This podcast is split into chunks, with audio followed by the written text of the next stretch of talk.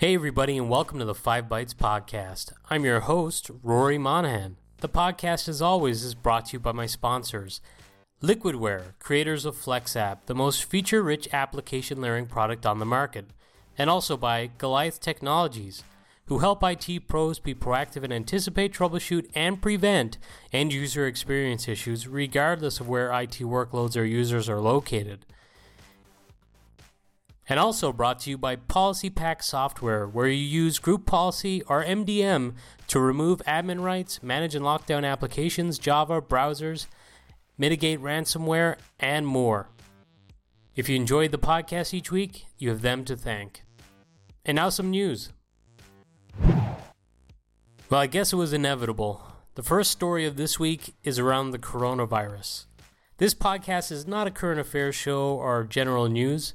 It is supposed to focus mainly on enterprise IT related news, but we've now reached the point where this virus is causing ripple effects throughout enterprise IT. First off, as ZDNet has reported, the MVP Global Summit that is held every year at Microsoft's campus in Redmond, Washington, has been switched from an in person event to a remote event. HIMSS, the great medical tech conference that I did a review of on last year's podcast, including the very cool Magic Leap AR surgery training capabilities, has been canceled. NVIDIA announced their GTC conference has been switched to a remote event. And I can say that in Ireland, rugby matches have been canceled, and I've heard that in France, they are not allowing events with more than 5,000 people at them. With suggestions this week that a vaccine for the virus may not arrive until the end of the year, I think we can assume cancellation of tech events and meetups will be a theme for 2020. It sucks, but I guess it is what it is. The great Shawn Bass tweeted this week that, quote, in the midst of a potential pandemic is not a good time to make IT contingency plans for pandemics. Does no one recall avian and swine flu scares? Everyone just got complacent again when the risk fell. End quote. Many organizations around the world are currently trying to ramp up their infrastructure or at least test it out for the potential of moving most or all of their employees to work from home while the virus is threatening.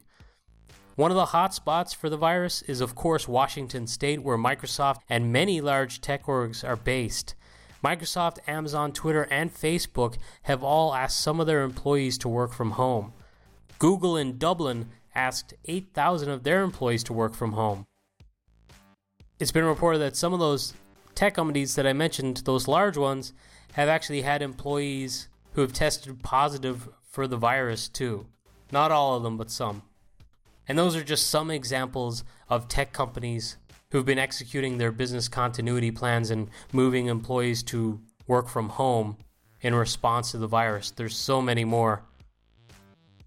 Now, a company like Microsoft or Google, who produce their own remoting tools and have massive infrastructures, can turn on a dime and have their employees work remote with limited disruption. I'm sure there's still disruption to their workflows, to meetings, and it just changes the dynamic, but probably compared to a lot of others, it's limited disruption.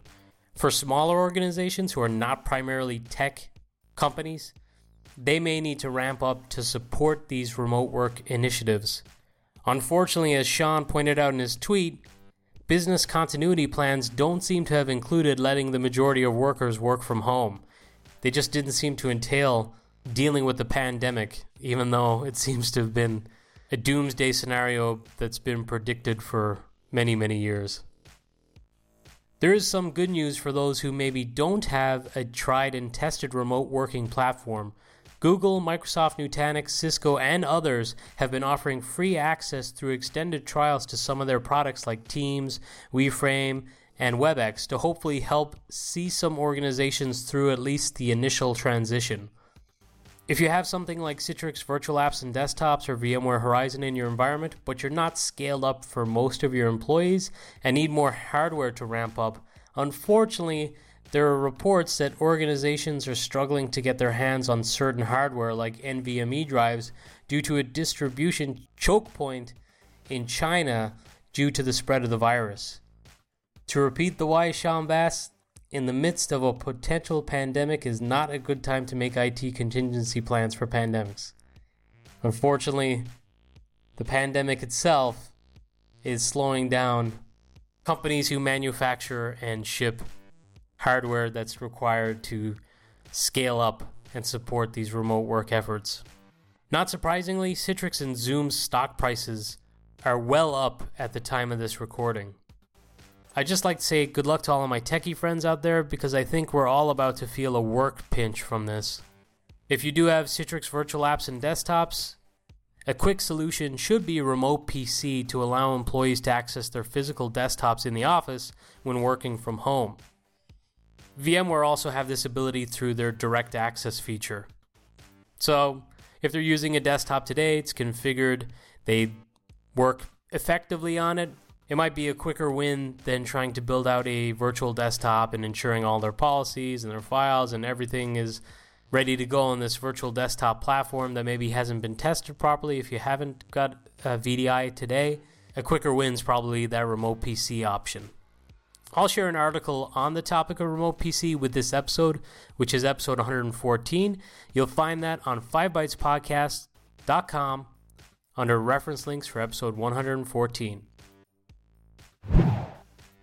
And if you use WebEx, you better get updating because Cisco shared info on two vulnerabilities in the product, or rather, in two of their media players that are contained within WebEx, that, if exploited, could allow an attacker to execute malicious code on your system. These vulnerabilities are listed as CVE 2020 3127 and CVE 2020 3128, and both are rated as high severity. So don't sleep on those. Get patching.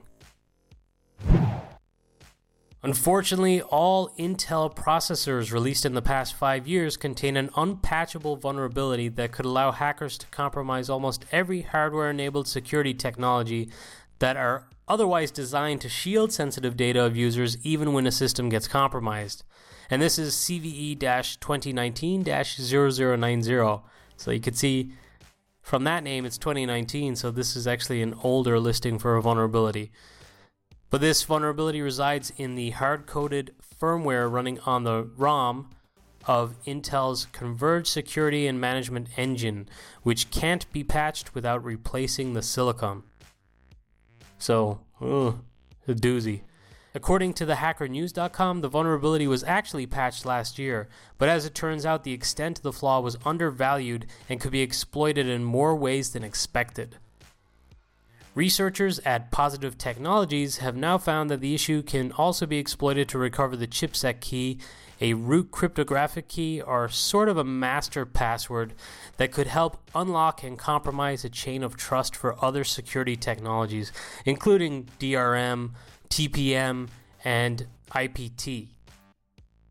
So I guess if you're using DRM products for, I don't know, like blocking the ability to copy paste, screenshot, this is one you might want to be aware of. Or hey, if you're using the TPM chips for something like uh, MBAM in your organization, you don't want to sleep on this one either. This means that the flaw could be exploited to extract data from encrypted hard drives and to bypass those DRM protections and access copyright protected digital content. So basically negates what your DRM is supposed to be protecting you from. I feel like this could be a story that's just developing and is probably going to drag out over the next few weeks. So I'll keep you posted. Citrix this week shared some known issues with Citrix Profile Management version 1912 that include a couple of doozies. First, file type association roaming fails. It's a pretty big one. Also, it's been noted that attempts to open Calculator, Sticky Notes, and similar apps from the Start menu might fail also. The issue occurs because Profile Management 1912 disables permission inheritance of all application packages to the HKey current user software Microsoft registry key. The all application packages group consequently loses its permission to all child keys of HKey current user software Microsoft. For example, Microsoft slash Windows. As a workaround for this, you can contact Citrix support and get a private package to create profiles. For existing users, you can just enable the permission inheritance of all application packages for the key manually. There's also the possibility the profile management service may fail to start. There's also a recommended workaround for this, and I'll share a link on how to work around it with this episode. So if you run into that, check out the reference links for this episode too. Tim Mangan has updated his great TM edit tool for AppV. Version 1.12 includes a new detection is added for packages containing program data files. Descriptions for several detection issues have been updated to reflect recent changes in the package support framework to fix these issues. There's also fixes around short names, .NET analysis, and UI improvements too. A small note from Microsoft that may not be completely insignificant for your organization, depends on your org, but they are changing the background image in their Azure AD sign in page. If your users rely on Azure Active Directory and MFA and maybe aren't the most tech savvy, this might lead to some calls from those who are worried about a change thinking it might be malicious. So it's just a heads up. The nice image with the mountains in the background that you've probably seen a thousand times before when signing in is being changed to a more flat, colorful background instead. So it's just colors and no like scenery or anything like that on it. So you'll see that change. The annual VDI Like a Pro survey is now open once again. The report generated from the results of the survey is awesome each year. I have graciously been allowed to use some of the poll results in the past related to application deployment methods being used by my buddy Ruben, who helps create the survey each year.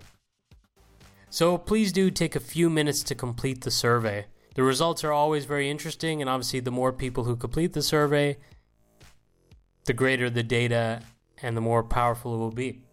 I'll share a link with this episode again, the reference links for episode 114, and you'll find that on 5bytespodcast.com. If you plan to go to the awesome EUC Masters Retreat in Scottsdale, Arizona this April, there's good news. There will be a CUGC XL event held on Friday, April 17th, with some great sponsors and vendors lined up. If you're interested in it, make sure you register today. And while I'm talking about CUGC events, if you're in Ireland, my local CUGC will be holding their next event in Dublin on March 25th at the Radisson Golden Lane, and you can register for that one today too. And now some scripts, tricks, and tips. First off, this week, Jim Moyle shared a really great series of how to videos on FSLogix. If you're just getting started with the product, check these out. It should make the setup a lot easier for you, and it gives great explanations too. Also, Citrix CTA Manuel Winkel shared a really cool script. If you need to enlarge all of your FS FSLogix containers, you could do so with this script.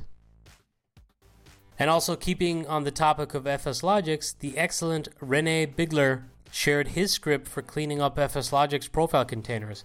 He explains in the accompanying blog post that each year, as the college year changes and the graduates leave, they go into cleanup mode, so this type of script is required and could come in handy for those with a term process too in pretty much any enterprise. So when employees are leaving and you're clearing out, I don't know, maybe their AD profile, if you use folder redirection, you're clearing out the redirected folders for that user.